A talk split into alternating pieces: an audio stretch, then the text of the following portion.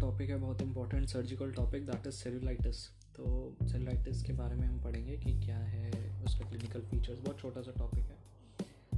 उसका हाँ clinical features treatment ये इन्वेस्टिगेशन वगैरह। तो firstly definition it is the spreading inflammation of subcutaneous tissue and fascial planes infection में फॉलो अ स्क्रैच और वूंड और इंसीजन और इंसेक्ट स्नेक बाइट इन सब की वजह से।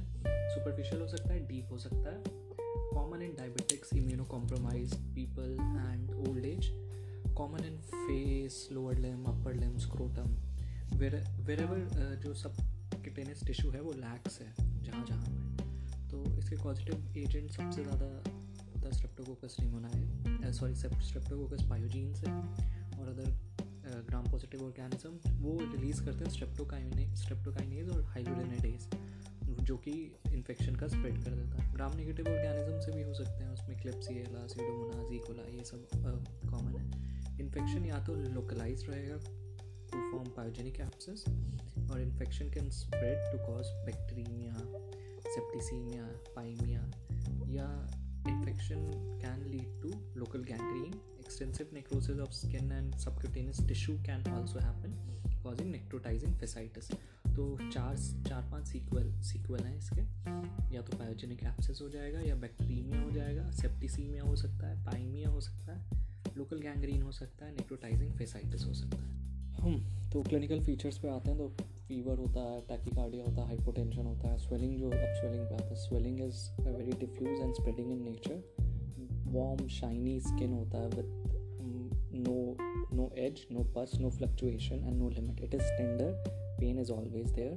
अगर डायबिटिक uh, या इम्यूनो कॉम्प्रोमाइज आदमी है तो उसमें ज़्यादा जल्दी स्प्रेड होती है और uh, ये होता है। टेंडर लिम्फ नोड्स में भी palpable and signify very severe infection total count is relays raise T L C raise होता है। उसके बाद differential count liver function test करवाते हैं। डिफरेंशियल काउंट भी करवाते हैं प्लेटलेट काउंट भी सॉरी जब प्लेटलेट काउंट डिक्रीज होता है। टोटल काउंट और डिफरेंशियल काउंट उसमें न्यूट्रोफिल्स वगैरह बढ़े रहते हैं, क्योंकि वो इन्फ्लेमेटरी कंडीशन है। लिवर फ़ंक्शन टेस्ट करवाएँगे हीमोग्लोबिन का सॉरी क्या बोले जा रहा हूँ सॉरी एल एफ़ टी करवाएँगे ब्लड शुगर करवाएँगे। डीप वेन थ्रोमोसिस भी मिमिक करता है सेलुलाइटिस तो उसके लिए यू एस डी और डॉपलर भी करवाते हैं।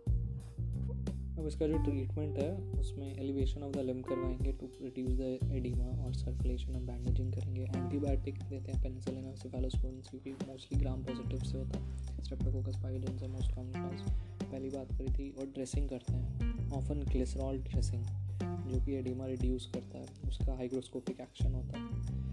डायबिटीज़ में अगर है तो इंसुलिन से ट्रीट करेंगे और सेप्टिसीमिया काफ़ी बार हो जाता है तो इनको higher antibiotics critical care with fluid management urine output हमेशा देखते रहना है कैथराइजेशन करेंगे मॉनिटरिंग करते रहेंगे R F T haematocrit L F T prothrombin serum electrolyte हमेशा देखते हैं अब सेलुलाइटिस में ये एक चीज़ और पढ़ते हैं लुडविग एंजाइना तो it is a rapidly progressive micro polymicrobial cellulitis of the sublingual and submandibular spaces involving the floor of the mouth and sub suprahyoid areas on both sides of the neck तो ये वही है।